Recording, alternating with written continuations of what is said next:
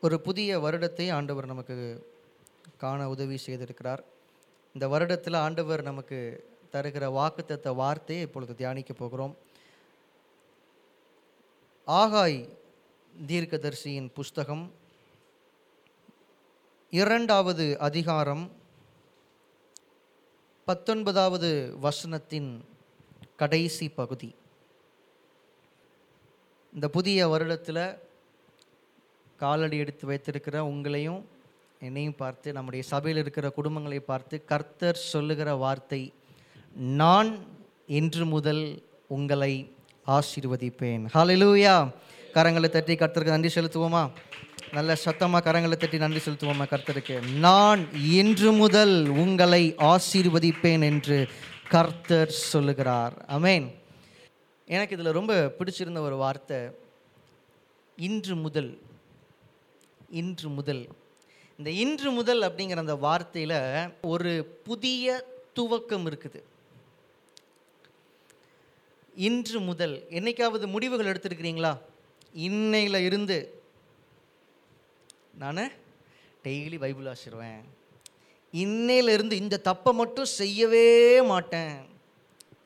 இன்னையிலிருந்து சர்ச்சுக்கு ரெகுலராக வந்துடுவேன் இன்னையிலேருந்து சாப்பாடை குறைக்க போகிறேன் அதுக்கெலாம் வாய்ப்பு இல்லைண்ணே. இருந்து நான் நல்லா படிக்க போகிறேன் இன்னையிலேருந்து மொபைல் ஃபோன் யூஸ் பண்ணுற நேரத்தை குறைக்க போகிறேன் பார்க்குறேன் எது எதுக்கெலாம் தலையாட்டுறீங்க எது எதுக்கெலாம் அமைதியாக சிரிக்கிறீங்க அப்படி. நிறைய முடிவுகள் எடுப்போம். இன்னையில இருந்து இந்த ஜனவரி மாதம் வந்துருச்சு அப்படின்னாலே இந்த ஜிம்மு வச்சுருக்கிறவங்களுக்குலாம் அது ஒரு ஒரு குதூகலத்தின் காலம். ஏன்னா எல்லாரும் போய் சேருவாங்க. ஒன்றாம் தேதியிலேருந்து புது வருஷத்துலேருந்து நான் ஒர்க் அவுட் பண்ண போகிறேன் அப்படின்னு. நிறைய புதிய சேர்க்கைகள்லாம் இருக்கும். ஜனவரி மாதம் ரெண்டு வாரம் தாண்டும் போது கொஞ்சம் கொஞ்சமாக குறைஞ்சி நிறைய முடிவுகள் எடுப்போம். இன்று முதல் இன்று முதல் இன்று முதல். இனிமே நான் இதை செய்ய போகிறேன் இல்லை இனிமே இதை நான் செய்ய மாட்டேன் அப்படின்னு. இப்போ ஆண்டவர் இந்த புதிய வருஷத்தில் நம்மளை பார்த்து சொல்கிறாரு இன்று முதல் அவர் என்ன செய்ய போகிறாரா அவர் நம்மை ஆசீர்வதிக்க போகிறார். இதை கொஞ்சம் மாற்றி நான் உங்களுக்கு சொல்கிறேன் இன்றிலிருந்து உங்களுடைய ஆசீர்வாதத்தின் காலம் துவங்குகிறது. ஹலலூயா நீங்கள் ஆசீர்வதிக்கப்பட போகிறீர்கள். மென்மேலும் ஆசீர்வதிக்கப்பட போகிறீர்கள். உங்களால் தாங்கிக் கொள்ள முடியாத அளவுக்கு ஆசீர்வாதங்களை தேவனுடைய கரங்களிலிருந்து பெற்று அனுபவிக்க போகிறீர்கள். விசுவாசிக்கிறீங்கன்னா சத்தமாக கரங்களை தட்டி கர்த்தருக்கு நன்றி செலுத்துவோமா? ஹலலூயா இன்று முதல் நான் உங்களை ஆசீர்வதிப்பேன் என்று சேனைகளின் கர்த்தர் சொல்லுகிறார். அமேன் இப்போ இன்று முதல் உங்களை ஆசீர்வதிப்பேன்னா இது இதுவரைக்கும் ஆசீர்வதிக்கலையா? இன்று முதல் தான் ஆசீர்வாதத்தின் காலம் நமக்கு துவங்குதுன்னா அப்போ இதுக்கு முன்னாடிலாம் ஏன் ஆசீர்வாதம் இல்லை? இதுக்கு முன்னாடி ஏன் ஆசீர்வாதத்தின் காலத்தை நம்ம அனுபவிக்கல அப்படின்னா இதே புஸ்தகத்தில் இதற்கான பதில்களும் இருக்குது அடுத்த சில நிமிடங்கள் நாம் இதை தான் தியானிக்க போகிறோம். சரியா? ஆகாய் புஸ்தகத்தின் முதல் அதிகாரம் முதல் வசனத்தில் இருந்து நான் அப்படி மேலோட்டமாக உங்களுக்கு வாசிட்டே வரப்போகிறேன் இதிலிருந்து சில காரியங்கள் ஆண்டவர் நம்மோடு கூட பேசுவார். ராஜாவாகிய தரியு அரசாண்ட இரண்டாம் வருஷம் ஆறாம் மாதம் முதலாம் தேதியிலே கர்த்தருடைய வார்த்தை ஆகா என்னும் தீர்க்கதரிசியின் மூலமாய் செயல்தியேலின் குமாரனாகிய செருபாபில் என்னும் யூதாவின் தலைவனுக்கும் யோத்சதாக்கின் குமாரனாகிய யோசுவா என்னும் பிரதான ஆசாரியனுக்கும் உண்டாகி அவர் சொன்னது என்னவென்றால் இந்த ஜனங்கள் கர்த்தருடைய ஆலயத்தை கட்டுகிறதற்கு ஏற்ற காலம் இன்னும் வரவில்லை என்கிறார்கள் என்று சேனைகளின் கர்த்தர் சொல்லுகிறார். ஆனாலும் ஆகா என்னும் தீர்க்கதரிசியின் மூலமாய் கர்த்தருடைய வார்த்தை உண்டாகி அவர் சொல்லுகிறார் இந்த வீடு பாழாய் கிடக்கும்போது நீங்கள் மச்சு பாவப்பட்ட உங்கள் வீடுகளில் குடியிருக்கும்படியான காலம் இதுவோ? இப்போதும் சேனைகளின் கர்த்தர் சொல்லுகிறார் உங்கள் வழிகளை சிந்தித்து பாருங்கள். நீங்கள் திரளாய் விதைத்தும் கொஞ்சமாய் அறுத்து கொண்டு வருகிறீர்கள். நீங்கள் புசித்தும் திருப்தியாகவில்லை. குடித்தும் பரிபூரணம் அடையவில்லை நீங்கள் வஸ்திரம் உடுத்தியும் ஒருவனுக்கும் குளிர் விடவில்லை கூலியை சம்பாதிக்கிறவன் பொத்தலான பையிலே போடுகிறவனாய் அதை சம்பாதிக்கிறான். உங்கள் வழிகளை சிந்தித்து பாருங்கள் என்று சேனைகளின் கர்த்தர் சொல்லுகிறார். இஸ்ரவேல் ஜனங்கள் எகிப்தில் அடிமையாக இருக்கிறாங்க. ஆண்டவர் அவர்களை விடுதலையாக்கி வெளியே கொண்டு வராரு. அவர்களுக்கென்று ஆண்டவர் வாக்குத்தத்தம் பண்ணின காணான் தேசத்தை அவர்களுக்கு சுதந்திரமாக கொடுக்குறாரு. அவங்க அங்கே வாழ ஆரம்பிக்கிறாங்க. இப்படி காலங்கள் போக போக போக சிறையிருப்பின் நாட்களுக்குள்ளாக போகிறாங்க ஆண்டவர் வாக்குத்தத்தம் பண்ணின தேசத்தில் சந்தோஷமாக வாழ்ந்துட்டு இருந்த இந்த ஜனங்களுடைய நிலைமை மாறுது. சிறை பிடிக்கப்பட்டு கொண்டு போகப்படுறாங்க. ஆனால் மறுபடியும் அவர்கள் திரும்பி வரும் பொழுது அவர்களுடைய எண்ணங்கள் கர்த்தருடைய ஆலயத்தின் மேலே இல்லை. அவர்களுடைய எண்ணங்கள் எல்லாம் நம்ம வந்துட்டோம். நம்ம ஒரு இடத்துல செட்டில் ஆகணும். நம்முடைய வீடு நம்முடைய குடும்பம் நம்முடைய பிள்ளைகள்னு அவர்களுடைய சிந்தை எல்லாம் தங்களை குறித்தே இருந்துச்சாம். ஆண்டவர் சொல்கிறாரு பாருங்க. இந்த ஜனங்கள் கர்த்தருடைய ஆலயத்தை கட்டுகிறதற்கு ஏற்ற காலம் இன்னும் வரவில்லை என்கிறார்கள். இந்த வார்த்தையை நம்ம புரிந்து கொள்ளணும்னா ஆவிக்குரிய கண்ணோட்டத்தில் பார்க்கணும். அன்னைக்கு இருந்த காலத்தில் ஆண்டவர் என்ன சொல்றாருன்னா இந்த ஜனங்கள் தேவனுடைய ஆலயத்தை கட்டுவதற்கு இன்னும் டைம் வரலன்னு சொல்கிறாங்க ஆனால் என்ன பண்ணுறாங்கன்னா அவங்க வீடை கட்டணும்னு பிரயாசப்படுறாங்க. அவங்க குடும்பம் நல்லா இருக்கணும்னு உழைக்கிறாங்க. அவங்க பிள்ளைகள் நல்லா இருக்கணும்னு உழைக்கிறாங்க. கர்த்தருடைய ஆலயத்தை குறித்த காரியங்கள் கர்த்தருக்கடுத்த காரியங்களை இவங்க உதாசீனப்படுத்திடுறாங்க. இன்னும் டைம் வரலை அப்படின்னா அந்த வார்த்தையை நான் இன்னும் கொஞ்சம் மாற்றி சொல்கிறேன் கர்த்தருக்கடுத்த காரியங்களுக்கு இன்னும் கொஞ்சம் நாள் தள்ளி பார்க்கலாமே. அப்படி என்னைக்காவது யோசிச்சிருக்கிறீங்களா? ஜெபம் இல்லாமல் நம்ம வாழ்க்கை போயிட்டுருக்கோம் ஆண்டவருக்கு நேரம் கொடுக்கவே மாட்டோம். அது தப்புன்னு நமக்கே தெரியும். ஆண்டவருக்கு நேரம் கொடுக்கணும்னு ஆசைப்படுவோம். கொஞ்ச நேரம் உட்காந்து ஜெபிக்கணும்னு ஆசைப்படுவோம். முன்பை விட அதிகமாக ஜெபிக்கணும் முன்பை விட அதிகமாக வேதத்தை தியானிக்கணும் ஆலயத்திற்கு தொடர்ந்து வந்துடணும்னு ஆசைப்படுவோம். ஆனால் அந்தந்த டைம் வரும்போது ப்ரெசண்ட்டில் என்ன யோசிச்சிருவோம் அப்படின்னா சரி நாளையிலேருந்து பார்ப்போமே. ஜெபிக்கலாம் ஆனால் இன்றைக்கி கொஞ்சம் டயர்டாக இருக்குது இன்றைக்கி கொஞ்சம் வேலை அதிகமாயிருச்சு. நாளையிலேருந்து ஜெபிப்போமே. ஆண்டவருக்கென்று உற்சாகமாக நிற்கணும்னு ஆசை.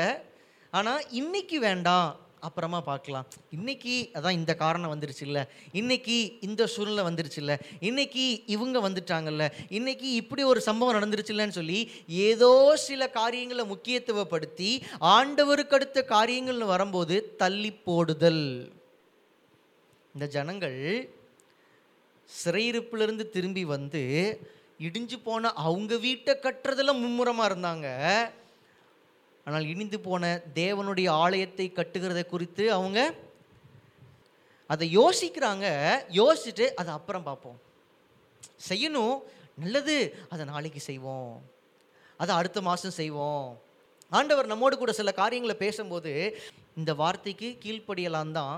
இந்த தப்பை நான் பண்ணிகிட்டு இருக்கேன் அது எனக்கே தெரியுது. ஆண்டவர் என் கூட பேசுகிறாரு இதை விடணும். ஆனால் இந்த ஒரு தடவை அப்படி போட்டோம். இந்த ஒரு வாரம் போட்டோம். ஒரு ஒரு மாதம் போட்டோம். ஒரு ரெண்டு வருஷம் போட்டோம். வாலிபத்தில் இருக்கிறோம். வாலிபத்தில் நல்லா என்ஜாய் பண்ணிக்குவோம். ஆண்டவரிடத்துல திரும்பி வர்றதுக்கு தான் முதுமை இருக்குல்ல. எல்லாத்தையும் பண்ணிட்டு நாற்பது ஐம்பது வயசுக்கு மேலே ஆண்டவர்கிட்ட வந்துட்டா போதும். ஜீவன் போகும்போது தேவராஜ்யத்துக்கு போனால் போதாதா அப்படின்னு அப்படி யாருக்காவது இருக்கா மைண்ட் செட்டு இப்படி கர்த்தருக்கடுத்த காரியங்களை தள்ளி தள்ளி போட்டுட்டே இருந்தாங்க இஸ்ரோவேல் ஜனங்கள். ஆண்டவர் சொல்றாரு இது உங்களுக்கே கரெக்டாக இருக்கா? இது உங்களுக்கே நியாயமாக இருக்கா? நீங்கள் சிந்திக்கிறது ஃபுல்லாக நீங்கள் நல்லா இருக்கணும் உங்கள் குடும்பம் நல்லா இருக்கணும் உங்கள் பிள்ளைகள் நல்லா இருக்கணும் உங்கள் வேலை நல்லா இருக்கணும் உங்களுக்கு நிறைய பணம் வரணும் நீங்கள் வீடு கட்டணும் அடுத்து இன்னொரு வீடை கட்டி வாடகைக்கு விடணும் அதுக்கடுத்து இன்னொரு தொழில் தொடங்கணும். இப்படி நீங்கள் உலகத்தில் வளர்றதை பற்றியே யோசிச்சுட்டு இருக்கீங்களே தவிர கர்த்தருடைய ஆலயத்திற்கு அடுத்த விஷயம் எனக்கு அடுத்த விஷயம் தேவ ராஜ்யத்திற்கு அடுத்த விஷயத்தை எல்லாத்தையுமே தள்ளி போட்டுக்கிட்டே இருக்கிறீங்க. ஆகாயம் மூலம் ஆண்டருடைய வார்த்தை வருது. ஏன் இப்படி பண்ணுறீங்க இப்படி பண்ணுறதுனால ஜனங்களுக்கு இருந்த சூழ்நிலை என்னன்னு பாருங்கள் ஆறாவது வசனத்தில் பாருங்கள் நீங்கள் திரளாய் விதைத்தும் கொஞ்சமாய் அறுத்து கொண்டு வருகிறீர்கள். நீங்கள் புசித்தும் திருப்தி அடையவில்லை. குடித்தும் பரிபூரணம் அடையவில்லை. நீங்கள் வஸ்திரம் உடுத்தியும் நீங்கள் சம்பாதிக்கிற காசை எல்லாம் எப்படிப்பட்ட பையில போடுறீங்க? இது ஆசீர்வாதத்தின் காலமா? ஒரு பிஸ்னஸ் ஆரம்பித்தாச்சு இன்வெஸ்ட்மெண்ட் ரெண்டு லட்சம். சூப்பரு வருமானம் ஐம்பதாயிரம். அப்படின்னா எப்படி இருக்கும்? நீங்கள் அதிகமாக இன்வெஸ்ட் பண்ணுறீங்க நீங்கள் அதிகமாக உழைக்கிறீங்க. அதிகமாக பிரயாசப்படுறீங்க. நீங்கள் யாரும் சோம்பேறிகள் அல்ல. எல்லாரும் அதிகமாக உழைக்கிறீங்க. அதிகமாக பிரயாசப்படுறீங்க. எல்லாமே செய்கிறீங்க ஆனால் அறுவடை எப்படி வருது? பாதி பங்கு தான் வருது. கால்வாசி தான் வருது. எவ்வளோ உழைச்சாலும் வாழ்க்கை தரம் மேலே போக மாட்டேங்கி. நானும் உழைச்சி உழைச்சி காசு சம்பாதிச்சு வீட்டுக்கு கொண்டு வாரேன். வீட்டுக்கு கொண்டு வர்றதும் தெரில அது செலவாகிறதும் தெரில. கையில் வர்றதும் தெரில போகிறதும் தெரில தங்க மாட்டேங்குது. நிறைய உழைக்கிறோம். ஓவர் டைம் மேலே ஓவர் டைம் பார்த்து உழைக்கிறோம். அடுத்தவங்க வேலையும் இழுத்து போட்டு சேர்த்து பார்க்குறோம். நம்முடைய உழைப்புக்கு ஏற்ற வருமானம் கிடைக்க மாட்டேங்குது. வருமானம் வருது வீட்டில் தங்க மாட்டேங்குது. சம்பாதிக்கிறது எல்லாத்தையும் பொத்தலான பையில் போடுறான். சம்பாதிச்சு சம்பாதிச்சு உங்கள் பாக்கெட்டில் உங்கள் சம்பளத்தை வைக்கும் போது பாக்கெட்டில் ஓட்டை இருக்கான்னு செக் பண்ணிவிட்டு கவனமாக வைப்பீங்களா? உங்கள் பாக்கெட்டில் நீங்கள் சம்பளத்தை வாங்கி வச்சுட்டு வாரீங்க அதே பாக்கெட்டில் உங்கள் ஃபோனும் இருக்குது ஃபோனை எப்படி எடுப்பீங்க? கேர்ஃபுல்லாக பார்த்து நிறைய நேரம் ஃபோனையும் கர்ச்சீஃபையும் நம்ம ஒரே பையில் வச்சிட்டோம்னா ஃபோனை எடுக்கும் போதெல்லாம் கர்ச்சீஃப் கீழே விழுந்துக்கிட்டே இருக்கும். கர்ச்சீஃப் உழுறது பெரிய விஷயம் இல்லை. கர்ச்சீஃப் விஷயத்தில் நம்ம கவனக்குறைவாக கூட இருப்போம். ஆனால் உள்ள பணம் இருந்தால் ரொம்ப கேர்ஃபுல்லாக சட்டைக்கு உள்ளே உள்ள பையில் பணத்தை வச்சுக்கிறது. அப்புறம் மேலே உள்ள பட்டனை போட்டுக்கிறது.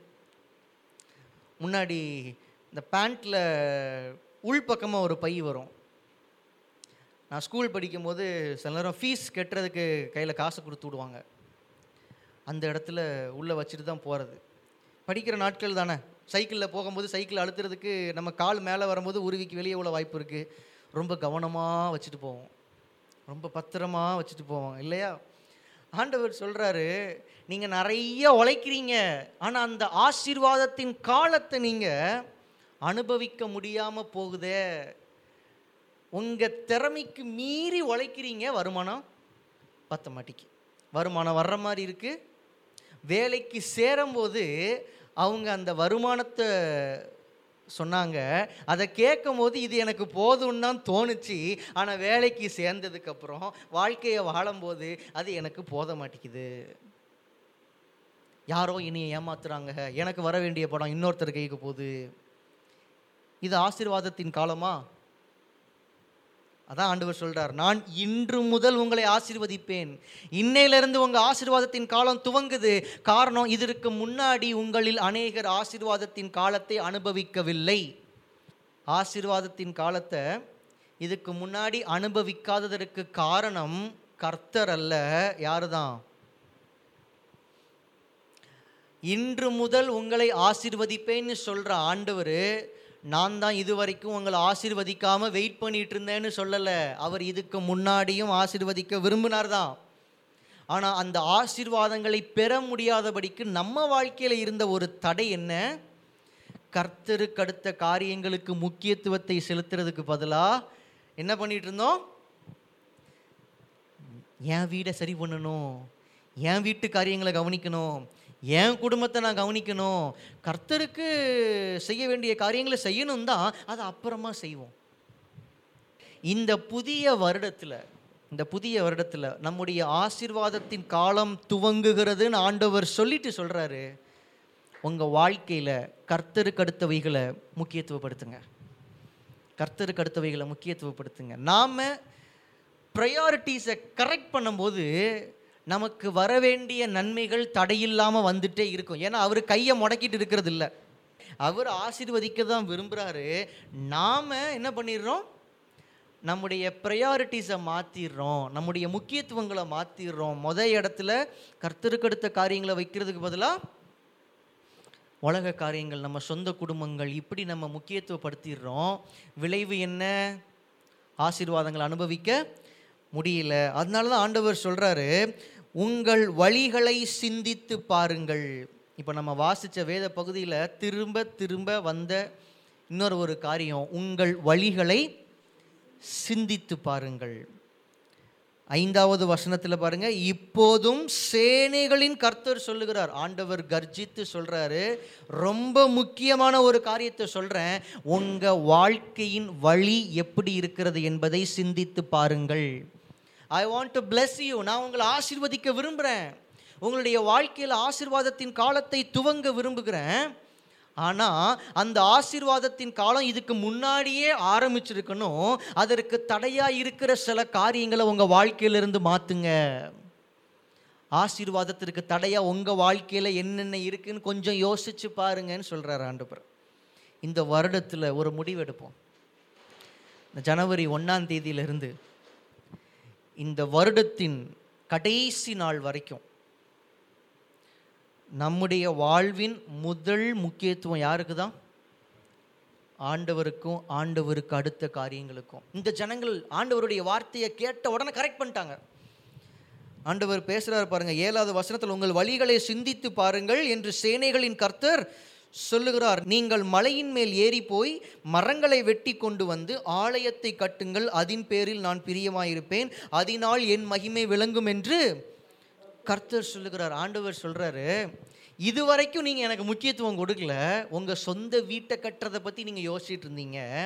என் வார்த்தைக்கு ஒபே பண்ணுறதை நீங்கள் மறந்துட்டீங்க. இப்போ ஒன்றும் கெட்டு போகலை.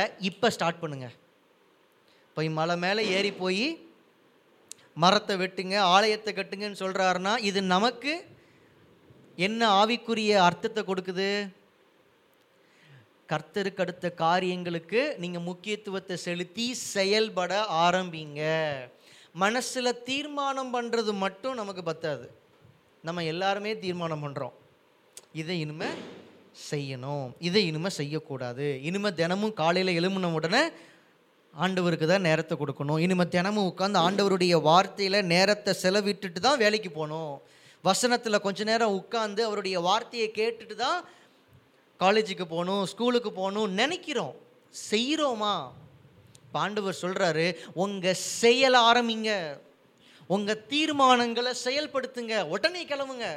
மலை மேலே ஏறுங்க. மலை மேலே ஏறுறதுங்கிறது சாதாரண விஷயம் இல்லை. அவ்வளோ ஈஸியாக மலை மேலே ஏறிடலாமா?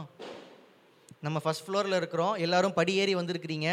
நீங்கள் படியேறி வர்றதும் மலை ஏறுறதும் ஒன்றா மலை ஏறுறதுல அதிகமான பிரயாசங்கள் இருக்குது. அதில் சில தியாகங்கள் இருக்குது. அப்போ கர்த்தருக்கு அடுத்த காரியங்களை நீங்கள் முக்கியத்துவப்படுத்துறீங்கன்னா அதில் சில பிரயாசங்கள் இருக்கும். அதில் நீங்கள் சிலதை விட வேண்டியது வரும்.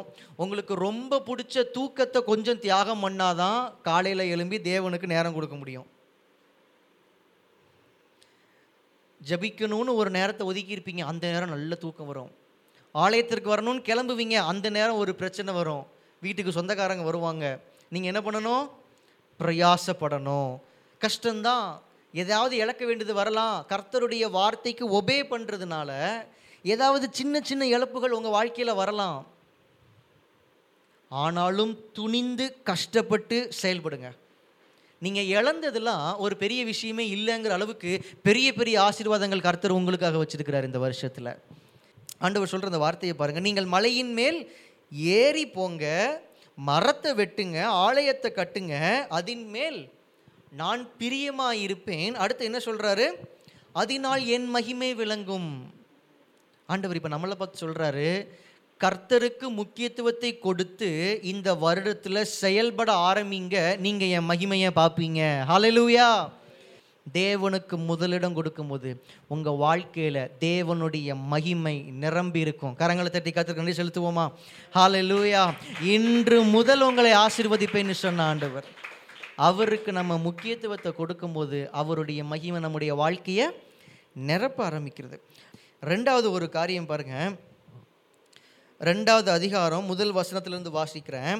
ஏழாம் மாதம் இருபத்தோராம் தேதியிலே ஆகா என்னும் தீர்க்கதரிசியின் மூலமாய் கர்த்தருடைய வார்த்தை உண்டாயிற்று. அவர் நீ செயல்தியலின் குமாரனாகிய செருபாபில் என்னும் யூதாவின் தலைவனோடும் யோத்சதாக்கின் குமாரனாகிய யோசுவா என்னும் பிரதான ஆசாரியனோடும் ஜனத்தில் மீதியானவர்களோடும் சொல்ல வேண்டியது என்னவென்றால் இந்த ஆலயத்தின் முந்தின மகிமையை கண்டவர்களில் உங்களுக்குள்ளே மீந்திருக்கிறவர்கள் யார்?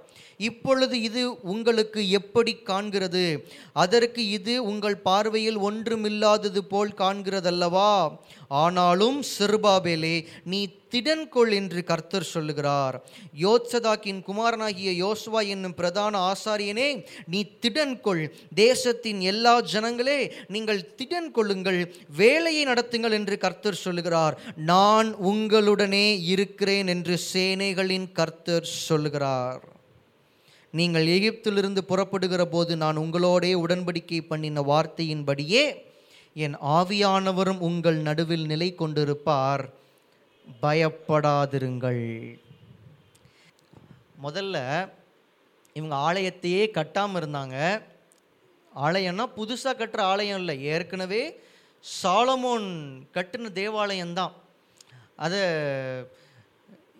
எதிராளிகள் வந்து சிறைபிடித்து போகும்போது இங்கே இருக்கிற எல்லாத்தையும் நகரத்தையும் அழிச்சிட்டாங்க. அதில் ஆலயம் இடிக்கப்பட்டு போனது. இப்போ இடிக்கப்பட்ட தேவாலயத்தை மறுபடியும் கட்டுறதுக்கு தான் இப்போ ஆண்டவர் பேசிகிட்டு இருக்கிறாரு. திரும்பியும் வந்துட்டாங்க. நிறைய பேர் இறந்துட்டாங்க. இப்போ கொஞ்சம் பேர் தான் மீதி இருக்கிறாங்க. அதனால தான் ஆண்டவர் சொல்கிறார் மீதியாக இருக்கிறவர்கள் மீதியாக இருக்கிறவர்கள்னா இந்த சிறை பிடிக்கப்பட்டு போன நாட்களில் நிறைய பேர் சதறி போயிட்டாங்க. நிறைய பேர் மறித்து போயிட்டாங்க. இப்போ கொஞ்சம் பேர் மீதியாக இருக்கிறாங்க. நீங்கள் கொஞ்சம் பேரும் சேர்ந்துக்கிட்டு என்னை பற்றி யோசிக்க மாட்டேங்கிறீங்களேன்னு தான் ஆண்டவர் ஃபஸ்ட்டு சொன்னார். இப்போ எல்லாரும் ஆண்டவருடைய வார்த்தைக்கு கீழ்ப்படிஞ்சு அவங்க கஷ்டப்பட்டு மலை மேலே ஏறி போய் மரத்தை வெட்டி கொண்டு வந்து ஆலயத்தை கட்ட ஆரம்பிச்சிட்டாங்க. இப்போ ஒரு பிரச்சனை. இஸ்ரவேல் ஜனங்களில் மீதியாக இருக்கிறவங்களில் சில பழுத்த பழங்கள் இருந்தாங்க. இளைய தலைமுறைனா இப்போ தான் பிறந்திருப்பாங்க. அவங்களுக்கு பழைய காலங்களை குறித்து தெரியாது. ஆனால் இந்த பெரிய ஆட்கள் இருக்கிறாங்கல்ல பெரிய ஆட்கள்னால் வயசில் மூத்தவங்க. அவங்க இப்போ கட்டிகிட்டு இருக்கிற இந்த ஆலயத்தையும் பார்க்குறாங்க அந்த காலத்தில் சாலமோன் கட்டின தேவாலயத்தையும் அவங்க பார்த்துருந்தாங்க. இப்போ அவங்க என்ன பண்ணுறாங்கன்னா ரெண்டையும் கம்பேர் பண்ணுறாங்க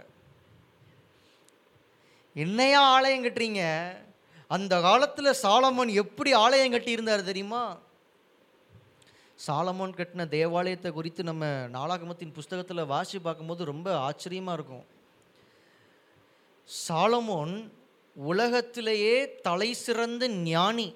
அது மட்டும் இல்லை உலகத்திலேயே அவர் தான் மோஸ்ட் ரிச்சஸ்ட் மேன் அவர் வைசஸ்ட் மேன் மட்டும் இல்லை ரிச்சஸ்ட் மேன் உலகத்திலேயே சாலமோனை விட பணக்காரன் சொல்லிக்கிறதுக்கு யாருமே இல்லை. அவ்வளவு சம்பத்து சாலமோனுக்கு கருத்தர் கொடுத்துருந்தாரு. அப்போது அவனுடைய ஆஸ்திக்கு ஏற்றார் போல் அவன் ஒரு தேவாலயத்தை கட்டுறான்னா எப்படி கட்டியிருப்பான்? யோசிச்சு பாருங்க. அந்த ஆலயத்தை கட்டுவதற்கு தேவையான பொருட்கள் மரங்கள் எல்லாம் ஃபஸ்ட்டு கிளாஸ் ஃபஸ்ட்டு குவாலிட்டி வெளிநாடுகள்லேருந்து வருது. கப்பல்கள்லேருந்து வருது. அந்த கட்டிடத்தை கட்டுவதற்கான ஆட்கள் எல்லாம் எக்ஸ்பர்ட்ஸை ஹையர் பண்ணுறாங்க வெளியூர்கள்லேருந்து வெளிநாடுகள்லேருந்து ஆட்களை கூப்பிட்டு வந்து இங்கே தங்க வச்சு சாப்பாடு போட்டு அதுக்கு அது போக அவங்களுக்கு கூலியும் கொடுத்து வேலை செய்கிறாரு இதெல்லாம் சாலமோன் மட்டும் இல்லை ஏற்கனவே சாலமோனுடைய காலத்துக்கு முன்னாடியே தாவீது ராஜா என்ன பண்ணிட்டார் அப்படின்னா சாலமோன் தேவாலயத்தை கட்டுவதற்கு என்னெல்லாம் தேவையோ எல்லாத்தையும் அவர் ரெடி பண்ணி வச்சிட்டாரு.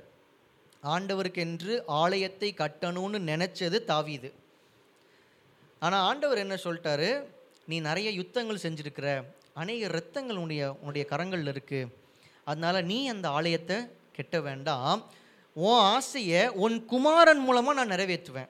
நீ ஆசைப்பட்ட மாதிரியே ஒரு பிரம்மாண்டமான ஒரு தேவாலயத்தை உன் குமாரனாகிய சாலமோன் கெட்டுவான் நான் அவனை ஆசீர்வதிப்பேன் ஆண்டு வாக்கு கொடுத்துட்டாரு. ஆனாலும் தாவீதால் சும்மா இருக்க முடியல. தாவீது என்ன பண்ணார் அப்படின்னா சரி ஆண்டவர் என்னே தான் கட்டக்கூடாதுன்னு சொல்லிட்டாரு.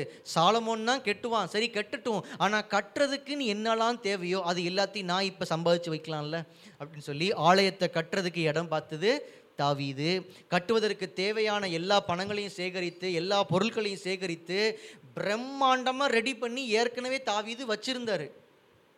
அப்போ தாவீது ராஜா போட்ட பிளான் போக சாலமோன் எக்ஸ்ட்ராவாக கூட்டுறாரு பிரம்மாண்டத்தை. தாவீது போட்டிருந்த பட்ஜெட்டை விட இப்போ சாலமோன் பட்ஜெட் இன்க்ரீஸ் பண்ணுறாரு தாவீதே யோசிச்சு பார்த்துருக்க மாட்டார். அவ்வளவு பிரம்மாண்டமான ஒரு ஆலயத்தை சாலமோன் கட்டுறாரு.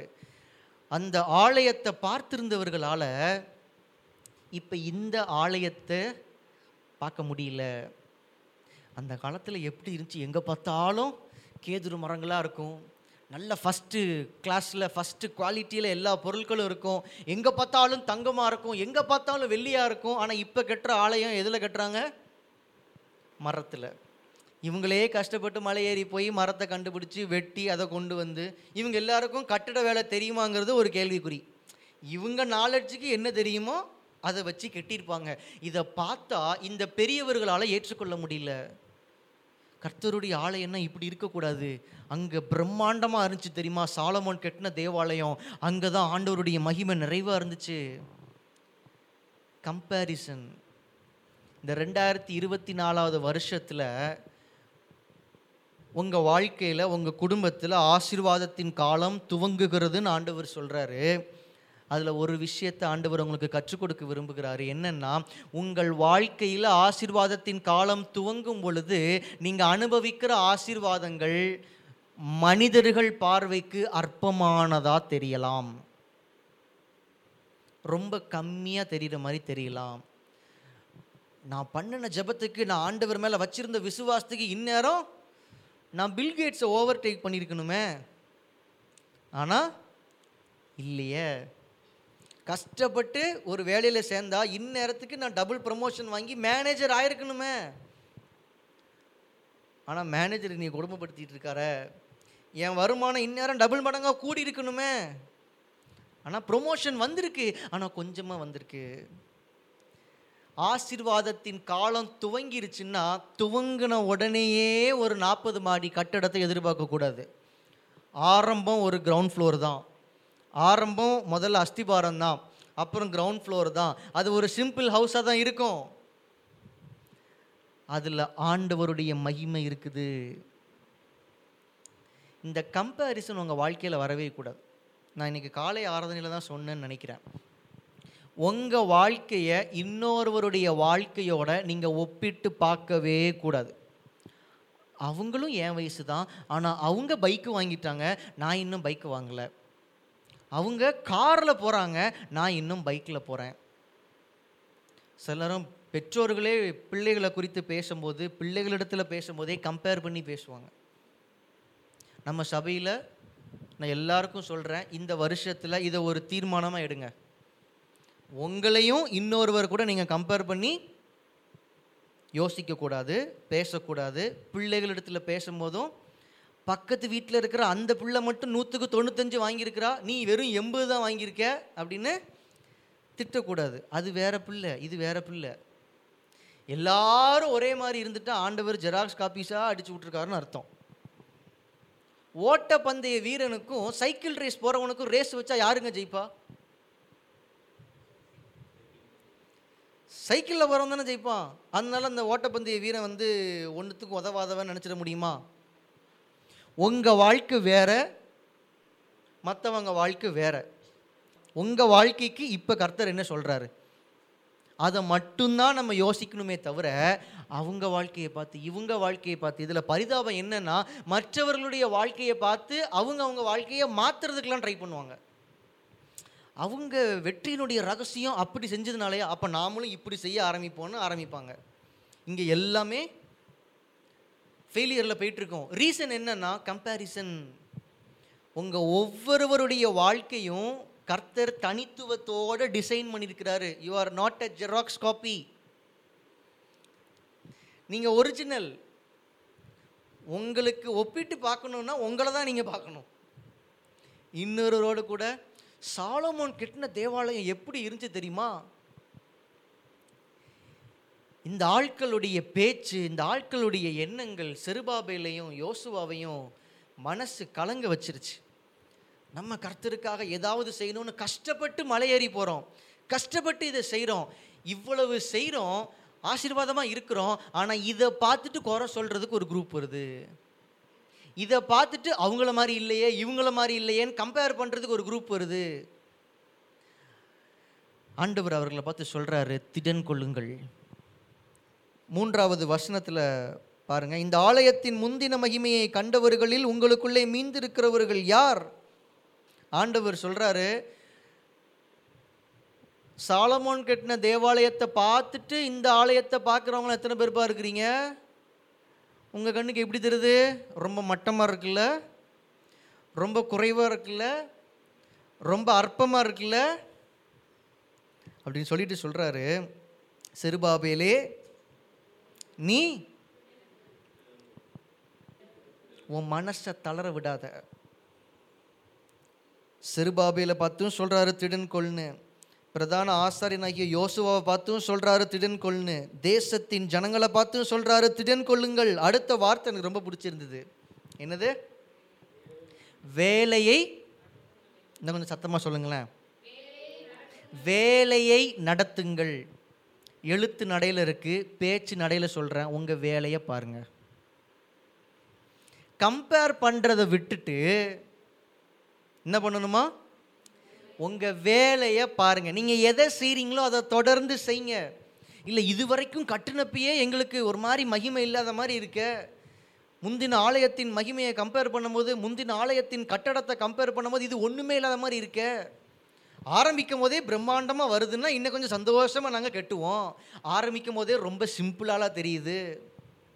ஆண்டவர் சொல்கிறாரு அப்படியா தெரியுது?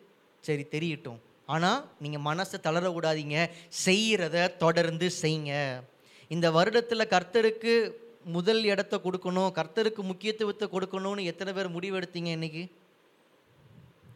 முடிவெடுத்தீங்களா? இப்போ ஆண்டவர் சொல்கிறாரு நீங்கள் முக்கியத்துவத்தை கொடுக்க ஆரம்பித்த உடனே உங்கள் ஆசீர்வாதத்தின் காலம் உங்கள் மேலே ஆக்டிவேட் ஆகுது. ஆனால் அந்த ஸ்டார்டிங்கில் இந்த கம்பேரிசன்கிற ஒரு விஷயம் உள்ளே வந்து உங்களை சோர்வடைய பண்ணக்கூடாது. நீங்கள் செய்ய ஆரம்பித்ததை தொடர்ந்து செஞ்சுக்கிட்டே இருக்கணும். அமேன் கொஞ்ச நாள் பண்ணிவிட்டு வாழ்க்கையில் பெருசாக மாற்றம் வந்த மாதிரி தெரியலையே. இதுக்கு எதுக்கு போட்டு காலையிலே எழும்பி ஜெபம் பண்ணிக்கிட்டு? ரெகுலராக சர்ச்சுக்கு வந்தேன். நான் நினச்சது தான் நடக்கலையே. அப்படி சொல்லிட்டு ஆலயத்துக்கு வராமல் இருக்கிறவங்க இருக்கிறாங்க. நான் இதை செஞ்சேன். நான் ரெகுலராக ப்ரேயர் பண்ணேன்.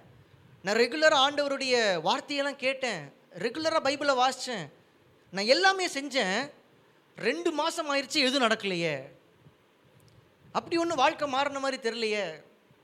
ஆண்டவர் சொல்கிறாரு இப்போ உங்கள் கண்ணுக்கு சூழ்நிலைகள் சாதாரணமானது போல தான் தெரியும்.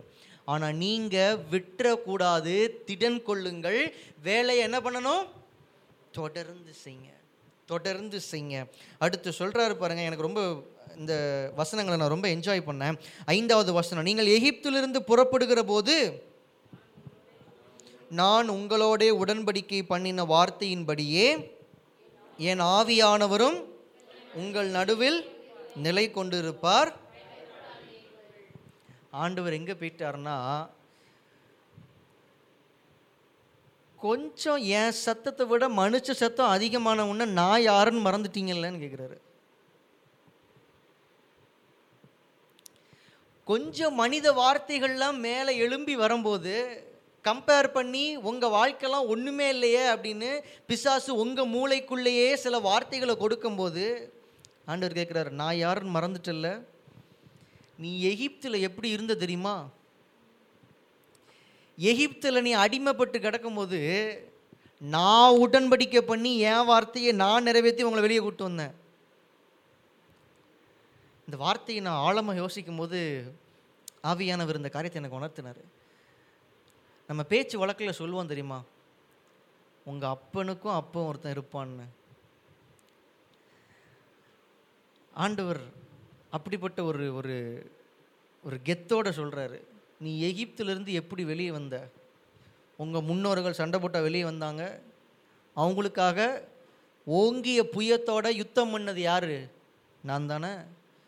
என் உடன்படிக்கையை வச்சு தானே வெளியே வந்தாங்க. என் வார்த்தையை நான் காப்பாற்றினால தானே வெளியே வந்தாங்க. யாருப்பா மோசே? யாருப்பா யோசுவா? யார் தாவீது? சாலமோன் கட்டின தேவாலயம் ரொம்ப பெருசுன்னு சொல்கிறீங்களே அந்த சாலமோனை வச்சு தேவாலயத்தை கட்டினது நான். சாலமோன் தேவாலயத்தை கெட்டுவான்னு சொல்லி வார்த்தையை கொடுத்து அந்த வார்த்தையை நிறைவேற்ற வரைக்கும் உண்மையாக இருந்தது நான்.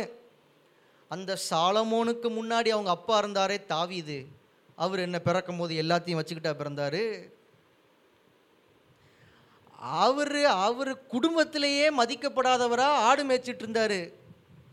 ஆட்டுக்கு பின்னாடி போனவனை தூக்கிட்டு வந்து அரியணையில் உட்கார வச்சது நான். சாலமோனுக்கு எங்கேருந்து சொத்து வந்துச்சு? தாவீதுட்டு இருந்து வந்துச்சு. தாவீது ஆசீர்வதிச்சதே நான். நீங்கள் யாரை பிரம்மாண்டமாக பார்க்குறீங்களோ அவங்க கூட இருந்து செஞ்ச நான் தான் இப்போ உங்கள் கூட இருக்கிறேங்கிறார் ஆண்டவர். பரிசுத்த ஆவியானவர் உங்கள் நடுவில் நிலை கொண்டு இருப்பார் அவங்க வாழ்க்கையை பார்க்குறீங்களா? இவங்க வாழ்க்கையை பார்க்குறீங்களா? ஒவ்வொருத்தர் வாழ்க்கையை பார்த்து யோசிக்கிறீங்கல்ல ஐயோ ஆண்டவர் அவங்களெல்லாம் ஆசீர்வச்சிருக்காரு என்னை ஆசீர்வதிக்க மாட்டேங்கிறாரு? ஒவ்வொருத்தர் சொல்கிற சாட்சிகளை கேட்கும்போது நம்ம மனசு சில நேரம் யோசிக்குது இல்லை. ஆண்டவர் அவங்களுக்கு அந்த அற்புதத்தை பண்ணியிருக்கிறாரு நமக்கு பண்ணலையே. என் வாழ்க்கை இப்படியே இருக்குதே. அவங்கள ஆண்டவர் சீக்கிரம் உயர்த்திட்டாரே. ஏன் வாழ்க்கை ஸ்லோவாக உயருது. ஆண்டவர் சொல்கிறாரு அவங்க கூட நான் இருக்கிற மாதிரியே தான் உங்கள் கூடயும் நான் இருக்கிறேன். இதை சாலமோன் செஞ்சான்னு நினைக்கிற வரைக்கும் அவங்களுக்குள்ள கம்பேரிசன் வரும். பழைய தேவாலயத்தை சாலமோன் தான் கட்டுனாருன்னு இவங்க நினைக்கிற வரைக்கும் இவங்க இந்த ஆசீர்வாதத்தின் காலத்தை அனுபவிக்க முடியாது. சாலமோன் ஆலயத்தை கட்டும்போது கூட இருந்த அதே ஆண்டவர் தான் இப்போ நான் மலையிலிருந்து மரத்தை வெட்டி கொண்டு வந்து ஆலயத்தை கட்டும்போதும் என் கூட இருக்கிறாருன்னு நான் பார்க்கும்போது தான் தெய்வ மகிமை என்னால் அனுபவிக்க முடியும். The same God who was with Solomon சாலமோனோடு கூட இருந்த ஆண்டவர் தாவிதோடு கூட இருந்த ஆண்டவர் இஸ்ரவேல் ஜனங்களுடைய அந்த பெரிய ஹிஸ்ட்ரி எங்கே ஆரம்பிக்குது? எகிப்திலிருந்து வெளியே வந்ததுலேருந்து ஆரம்பிக்குது. எகிப்துக்குள்ளே யார் வந்தால் எப்படி போனாங்க? யோசைப்பை வச்சு போனாங்க. யோசைப்பு பிறக்கும் போது எகிப்துக்கு அதிபதியாக பிறந்தான் அவன் அந்த இடத்துல கொண்டு வந்து உட்கார வச்சது யார்? அவங்க அப்பா யாக்கோபு ஆசீர்வதிச்சது யார்?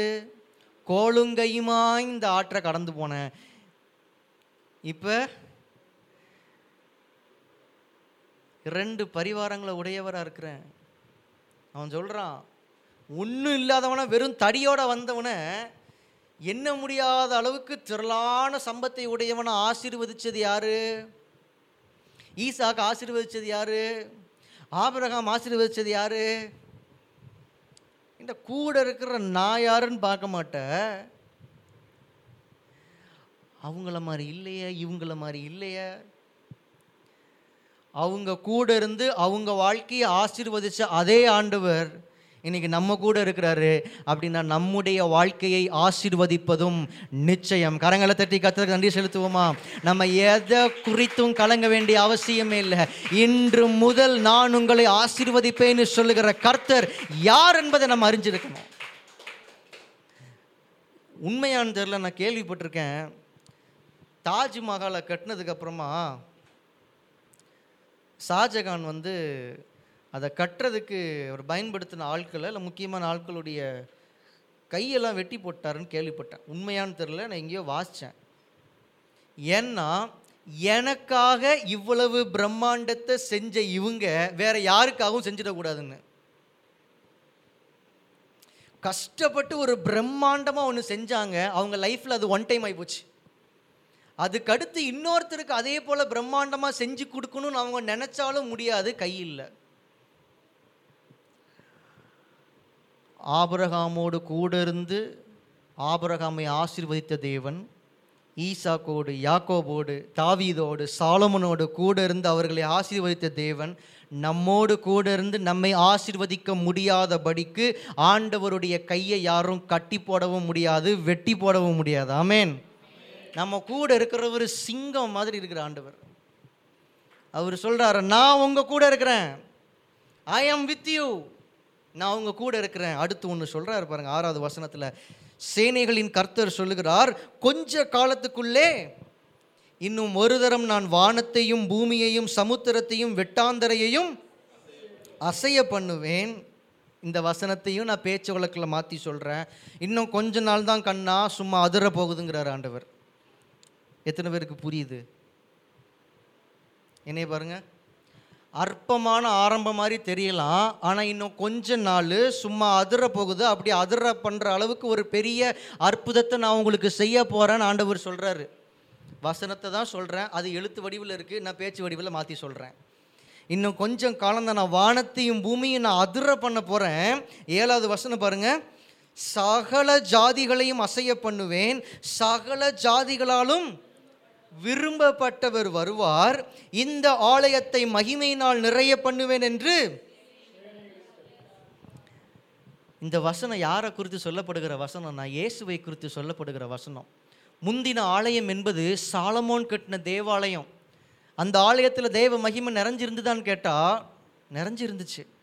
ஆனால் இப்போ பிதாவாகிய தேவன் பேசுகிற ஆலயம் என்ன ஆலயம் அப்படின்னா இயேசுவாகிய ஆலயம். இயேசுவாகிய ஆலயம்.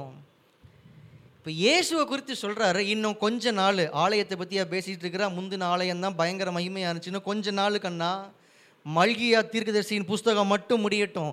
மத்தைய ஆரம்பிக்கும் போது ஒரு சிங்கத்தை நான் ஒன்று அனுப்ப போகிறேன் ஒரு ரட்சகரை அனுப்ப போகிறேன் ஒரு மேசியா வரப்போகிறாரு அவர் தான் நான் தங்கி இருக்கிற ஆலயமாக இருக்க போகிறாரு இயேசுவே ஒரு இடத்துல சொல்கிறார்ல இந்த ஆலயத்தை இடித்து போடுங்கள். மூன்று நாளில் நான் அதை மறுபடியும் எழுப்புவேன். ஆனால் ஏசு அந்த வார்த்தைகளை பேசும்போது சுற்றி இருந்தவங்க நினச்சிக்கிட்டாங்க பெரிய அந்த கட்டடமாகிய தேவாலயத்தை தான் இடித்து போடுங்க மூணு நாளில் கெட்டுவேன். ஆண்டவர் சொல்கிறார் இவ்வளோ பெரிய கட்டடத்தை எப்படி மூணு நாளில் கட்ட முடியும்னு அவங்களாம் யோசிச்சாங்க. ஆனால் ஏசு சொன்ன அர்த்தம் என்னென்னா அவருடைய சரீரத்தை பற்றி சொன்னார். இந்த ஆலயத்தை இடித்து போடுங்க. இடித்து போடுங்கன்னா கொண்டு போட்டாங்க. மூணு நாளில் உயிர் தெழுந்து வந்தாரா? அதுதான் சொன்னார். இதை இடித்து போடுங்கள். மூன்று நாளாக நான் அதை மறுபடியும் கட்டுவேன்னு. அப்போ ஆலயம் என்பது இயேசு இயேசுவினுடைய சரீரம்தான் ஆலயம். ஏன்னா இயேசுவுக்குள்ளே யார் இருக்கிறா? ஆண்டவர் இருக்கிறாரு. ஆண்டவர் வாசம் பண்ணுகிறார். இயேசுவுக்கு முன்னாடி வரைக்கும் ஆண்டவருடைய வார்த்தை அப்பப்போ வரும். பரிசு தாவியானவர் அப்பப்போ வருவார். வருவார் பேசுவார் வேலையை முடிப்பார் போயிடுவார் ஆனால் இயேசுக்குள்ள இயேசுவின் காலத்திலிருந்து பெர்மனண்ட்டாக இருந்தார். பெர்மனண்ட்டாக உள்ளே இருந்தார்.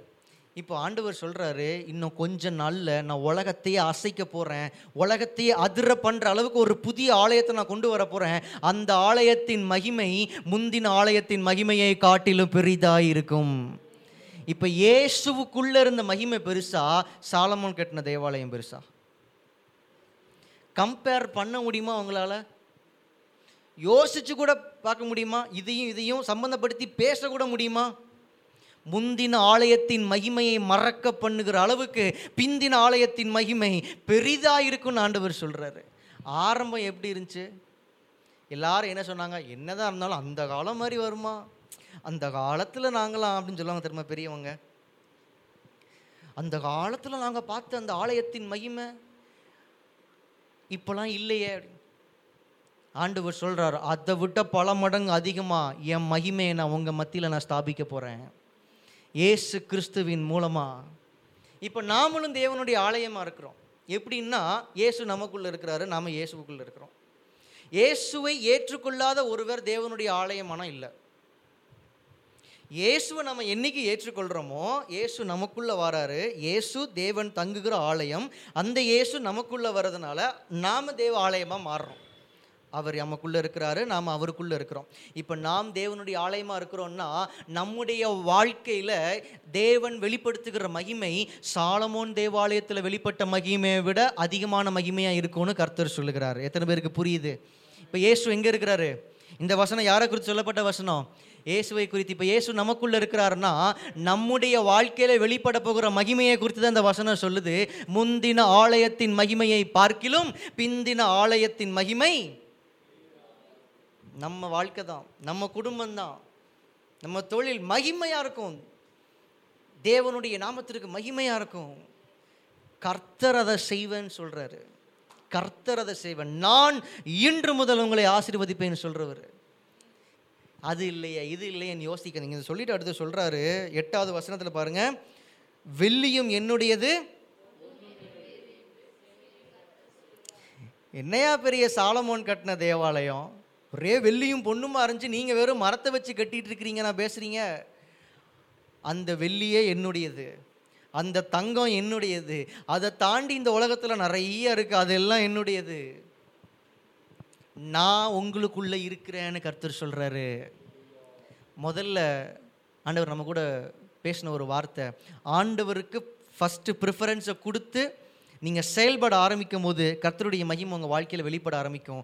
ரெண்டாவது உங்களுடைய ஆரம்பம் ஆசீர்வாதத்தின் காலம் உங்கள் வாழ்க்கையில் துவங்கும் பொழுது அந்த ஆரம்பம் ரொம்ப சிம்பிளாக தெரிஞ்சாலும் நீங்கள் உங்கள் வாழ்க்கையை இன்னொருவரோடு நீங்கள் ஒப்பிட்டு யோசிக்கக்கூடாது ஒப்பிட்டு வேற யாராவது உங்களை பேசி உங்கள் மனசை இன்ஃப்ளூயன்ஸ் பண்ண ட்ரை பண்ணாலும் அந்த வார்த்தைகளுக்கு நீங்கள் செவி கொடுக்கக்கூடாது நீங்கள் திடன் கொண்டு செய்கிற வேலையை தொடர்ந்து செய்வீங்க அப்படின்னா முந்தின ஆலயத்தின் மகிமையை காட்டிலும் உங்கள் வாழ்க்கையில் தேவனுடைய மகிமை பெரிதானதாக விளங்கும்னு கர்த்தர் சொல்கிறாரு கடைசியாக நான் ஒரு விஷயத்தை சொல்லி முடிக்கிறேன். பத்தாவது வசனத்திலிருந்து தரியுவின் இரண்டாம் வருஷம் ஒன்பதாம் மாதம் இருபத்தி நாலாம் தேதியிலே ஆகா என்னும் தீர்க்கதரிசியின் மூலமாய் கர்த்தருடைய வார்த்தை உண்டாயிற்று. அவர் ஒருவன் தன் வஸ்திரத்தின் தொங்கலிலே பரிசுத்த மாம்சத்தை கொண்டு போகையில் தன் வஸ்திரத்தின் தொங்கல் அப்பத்தை ஆகிலும் சாதத்தை ஆகிலும் திராட்சை ரசத்தை ஆகிலும் எண்ணெயை ஆகிலும் மற்ற எந்த போஜன பதார்த்தத்தை ஆகிலும் தொட்டால் அது பரிசுத்தமாகுமோ என்று நீ ஆசாரியரிடத்தில் வேத நியாயத்தை பற்றி கேள் என்று சேனைகளின் கர்த்தர் சொல்லுகிறார் என்றார். அதற்கு ஆசாரியர்கள் பிரதியுத்தரமாக பரிசுத்தமாகாது என்றார்கள். பிணத்தால் தீட்டுப்பட்டவன் அவைகளில் எதையாகிலும் தொட்டால் அது தீட்டுப்படுமோ? என்று ஆகாய் பின்னும் கேட்டான். அதற்கு ஆசாரியர்கள் பிரதியுத்தரமாக தீட்டுப்படும் என்றார்கள். அப்பொழுது ஆகாய் அப்படியே இந்த ஜனங்களும் இந்த ஜாதியாரும் என் சமூகத்தில் இருக்கிறார்கள் என்று கர்த்தர் சொல்லுகிறார். அவர்கள் கைகளின் எல்லா கிரியைகளும் அப்படியே இருக்கிறது. அவர்கள் அங்கே கொண்டு வந்து படைக்கிறதும் தீட்டுப்பட்டிருக்கிறது. நேரம் முடிகிறதுனால நான் இதை வேகமாக உங்களுக்கு சொல்கிறேன் பழைய ஏற்பாட்டின்படி ஆண்டவர் சொல்கிறார் வேத நியாயங்களை குறித்து ஆசிரியர்கள்ட்ட கேளுன்னு சொல்லி ஒரு எக்ஸாம்பிளை இந்த இடத்துல சொல்கிறார் ரொம்ப அழகான ஒரு சத்தியம். பரிசுத்தமானதை இவங்க கொண்டு போயிட்டு இருக்கும்போது அந்த பரிசுத்தமானது வேற ஒரு பொருள் மேலே பட்டால் இந்த பரிசுத்தம் அதை பரிசுத்தம் ஆக்காது. ஆனால் ஒரு தீட்டான ஒரு பொருளை கொண்டு போயிட்டு இருக்கும்போது இல்லை ஒரு மனுஷன் போயிட்டு இருக்கும்போது அவன் இன்னொரு ஒரு பொருளை தொட்டான்னா இன்னொருவரை தொட்டானா அவங்களும் தீட்டு உள்ளவர்களாக மாறிடுவாங்க. இதை நீங்கள் புரிஞ்சுக்கிறதுக்காக நான் எளிமையாக சொல்கிறேன் ஒரு கப்பில் நல்ல தண்ணி இருக்குது இன்னொரு கப்பில் அழுக்கு தண்ணி இருக்குது இந்த நல்ல தண்ணி உள்ள கப்பை எடுத்து நீங்கள் அழுக்கு தண்ணி இருக்கிற கப்புக்குள்ளே ஊற்றுனீங்கன்னா இந்த சுத்தமான தண்ணி அந்த அசுத்தமான தண்ணியை சுத்தமாக்கிருமா? மொத்தமாக எப்படி ஆயிடும் இந்த அழுக்கு தண்ணி உள்ள கப்பை எடுத்து நீங்கள் சுத்தமானதில் ஊற்றுனீங்கன்னா இது அதை மாற்றுமா மாற்றும் நான் மறுபடியும் சொல்கிறேன் கொஞ்சம் சுத்தமான தண்ணி இருக்குது கொஞ்சம் அசுத்தமான தண்ணி இருக்குது இந்த சுத்தமான தண்ணி நினச்சா இந்த அசுத்தமான தண்ணியை சுத்தமாக மாற்ற முடியுமா? இந்த அசுத்தமான தண்ணி நினச்சா இந்த சுத்தமான தண்ணியை அசுத்தமாக மாற்ற முடியுமா? இங்கே எது ஸ்ட்ராங்கு அவர் சொல்கிறாரு பரிசுத்தமானதை கொண்டு போகிற ஒரு ஆசாரியன் அவன் தொடர்றதெல்லாம் பரிசுத்தம் ஆக மாட்டிக்கு ஆனால் தீட்டுப்பட்ட ஒருத்தன் போகும்போது அவன் தொடர்றதெல்லாம் தீட்டாகுது. இதை ஒரு எக்ஸாம்பிளாக சொல்லிட்டு ஆண்டவர் சொல்கிறாரு உங்கள் கரத்தின் கிரியைகள் எல்லாம் அப்படிதான் இருக்குது இன்னும் கொஞ்சம் எளிமையாக்கி சொல்கிறேன் நீங்களாக முயற்சி பண்ணி நீங்கள் செய்கிற எதுவுமே விளங்க மாட்டேங்கி நீங்கள் தொட்டதெல்லாம் ஃபெயிலியர் ஆகுது. நீங்கள் தொட்டதுலலாம் நீங்கள் நஷ்டத்தை பார்க்குறீங்க. நீங்கள் எடுத்த முடிவுகள் எல்லாம் உங்களுக்கு பிரச்சனையை கொண்டு வருது. ஆண்டவர் சொல்கிறாரு நீங்கள் தொடுறது விளங்க மாட்டீங்கன்னா தொடாதீங்க இனிமே நான் தொடுறேங்கிறாரு. இந்த முந்தின ஆலயத்தை காட்டிலும் பிந்தின ஆலயத்தின் மகிமை எப்போ அதிகமாக இருக்கும்னா நாம் ஆசீர்வாதத்திற்காக செயல்படுறத கொஞ்சம் குறைச்சிட்டு எனக்காக கர்த்தர் செயல்படட்டும்னு சொல்லி நீங்கள் இடம் கொடுக்கும்போது எல்லாம் நடக்கும். இதை சொல்லிட்டே வரும்போது தான் பத்தொன்பதாம் வசனத்தில் சொல்கிறாரு களஞ்சியத்தில் இன்னும் விதை தானியம் உண்டோ? ஏதாவது மீதி இருக்கா உங்களுக்கு? ஏதாவது ஆசீர்வாதம் இருக்கா அவங்களுக்கு எல்லாமே காலியாயிருச்சு இல்லை திராட்சை செடியும் அத்திமரமும் மாதுளம் செடியும் ஒளிவ மரமும் கனி கொடுக்கவில்லையே. நீங்கள் தொட்டு தொட்டு தொட்டு எல்லாத்துலேயும் நஷ்டம்தான். நீங்கள் கஷ்டப்பட்டு பிளான் பண்ணுறேன் கஷ்டப்பட்டு உழைக்கிறேன் ஓட்டி பார்க்குறேன் என்னெல்லாமோ பிளான் பண்ணுறீங்க என்னெல்லாமோ ட்ரை பண்ணுறீங்க எல்லாத்தையும் பண்ணி கடைசியில் ஃபெயிலியர் ஆகி தான் நிற்கிறீங்க ஓகே அதற்கு ஒரு ஃபுல் ஸ்டாப்பை வைங்க. நான் இன்று முதல் உங்களை ஆசீர்வதிப்பேன் என்று கர்த்தர் சொல்லுகிறார். உங்கள் ஆசீர்வாதத்திற்கான காரணர் கர்த்தரா மட்டும்தான் இருக்க முடியும். நான் உழைச்சேன் நான் நல்லா இருக்கேன்னு நீங்கள் யாரும் சொல்ல முடியாது. நான் படித்தேன் நான் இன்னைக்கு நல்லா இருக்கேன்னு யாரும் சொல்ல முடியாது. நீங்கள் அதை வச்சு ஓடிட்டுருக்கிறீங்கன்னா நீங்கள் தொட்டதெல்லாம் ஃபெயிலியர் ஆகும். கர்த்தருக்கு அடுத்த காரியங்களை நீங்கள் தீவிரமாக செஞ்சாலே போதும். உங்கள் கரம் எதை எதை சாதிக்க முடியலையோ அதை கர்த்தருடைய கரம் உங்களுக்காக சாதிக்கும். ஐயா நான் தீட்டுப்பட்டவையா நான் தொடர்றதெல்லாம் தீட்டாகுதியா? பரவாயில்ல. கர்த்தர் சொல்கிறாரு நான் பரிசுத்தர். நான் தொடுவதெல்லாம் பரிசுத்தம் உள்ளதாக இருக்கும் ஹலலூயா அவர் தான் ஆசீர்வாதத்தின் பிறப்பிடம் நன்மையான எந்த ஈவும் பூரணமான எந்த வரமும் எங்கேருந்து வருது? ஜோதிகளின் பிதாவினிடத்திலிருந்து இறங்கி வருகிறது. நன்மைகளின் பிறப்பிடம் அவர்தான். அப்போ அவர் தொட்டு ஆசீர்வதிக்கிற வரைக்கும் நன்மையும் கிடையாது ஆசீர்வாதமும் கிடையாது. ரொம்ப பிரயாசப்பட்டுட்டீங்களா ரெண்டாயிரத்தி இருபத்தி மூணில்? ரொம்ப பிரயாசப்பட்டு வாழ்க்கையில் நன்மையே பார்க்கலையா? நீங்கள் ஒன்றே ஒன்று மட்டும் பண்ணுங்கள் கர்த்தருடைய காரியத்தில் மட்டும் கரெக்டாக இருங்க. உடனே மாற்றம் தெரியாமல் இருக்கலாம். சின்ன மாற்றம் தெரிகிற மாதிரி இருக்கலாம். ஆனாலும் பரவாயில்ல தொடர்ந்து திடன் கொண்டு கர்த்தருடைய வேலை நடப்பியுங்கள். உங்களுடைய வேலையை கர்த்தர் நடப்பிப்பார். இந்த ரெண்டாயிரத்தி இருபத்தி நாலாவது வருஷத்தில் கர்த்தருடைய கரம் உங்களுக்காக செயல்படுகிறத நீங்கள் பார்ப்பீங்க ஏன்னா கர்த்தர் வாக்கு கொடுத்துருக்கிறாரு. நான் இன்று முதல் உங்களை ஆசீர்வதிப்பேன். இந்த வருஷத்தில் போன வருஷம் உங்கள் கையின் பிரயாசத்தினால நீங்கள் முயற்சி பண்ணி கைகூடி வராதவைகள் எல்லாவற்றையும் இந்த வருஷத்தில் கர்த்தருடைய கரம் உங்களுக்காக செயல்பட்டு அதை கைகூடி வர பண்ணும் போன வருஷத்தில் உங்கள் கைப்பட்டு நீங்கள் இழந்தது. உங்கள் கைப்பட்டு எது எதெல்லாம் நாசமாச்சுன்னு நீங்கள் நினைக்கிறீங்களோ அது எல்லாத்தையும் கத்தர் கையில் கொடுங்க. அவர் கைப்பட்டா எல்லாமே பொன்னாக விளங்கும். அவர் கைப்பட்டா எல்லாம் பரிசுத்தமாகும். அவர் கைப்பட்டா எல்லாமே ஆசீர்வாதம் தான். அப்படிப்பட்ட சேனைகளின் கர்த்தர் சொல்லுகிறார் நான் இன்று முதல் உங்களை ஆசீர்வதிப்பேன். இந்த ரெண்டாயிரத்தி இருபத்தி நாலாவது வருஷம் நம்ம நல்ல மேய்ச்சலின் சபை ஐக்கியத்தில் இருக்கிற ஒவ்வொருவருக்கும் ஆன்லைனில் பார்த்து கொண்டிருக்கிற ஒவ்வொருவருக்கும் ஆசீர்வாதத்தின் ஆண்டாக இருக்கும். இது உங்களுக்கு மிகுந்த ஆசீர்வாதங்களை கொண்டு வர்றோம் ஃபஸ்ட்டு ப்ரையாரிட்டி கர்த்தருக்கு மட்டும் கொடுங்க. மற்றதெல்லாம் அவர் உங்களுக்காக பார்த்து கொள்வார் நான் இன்று முதல் உங்களை ஆசீர்வதிப்பேன் என்று சேனைகளின் கர்த்தர் சொல்லுகிறார். ஹalleluya ஹalleluya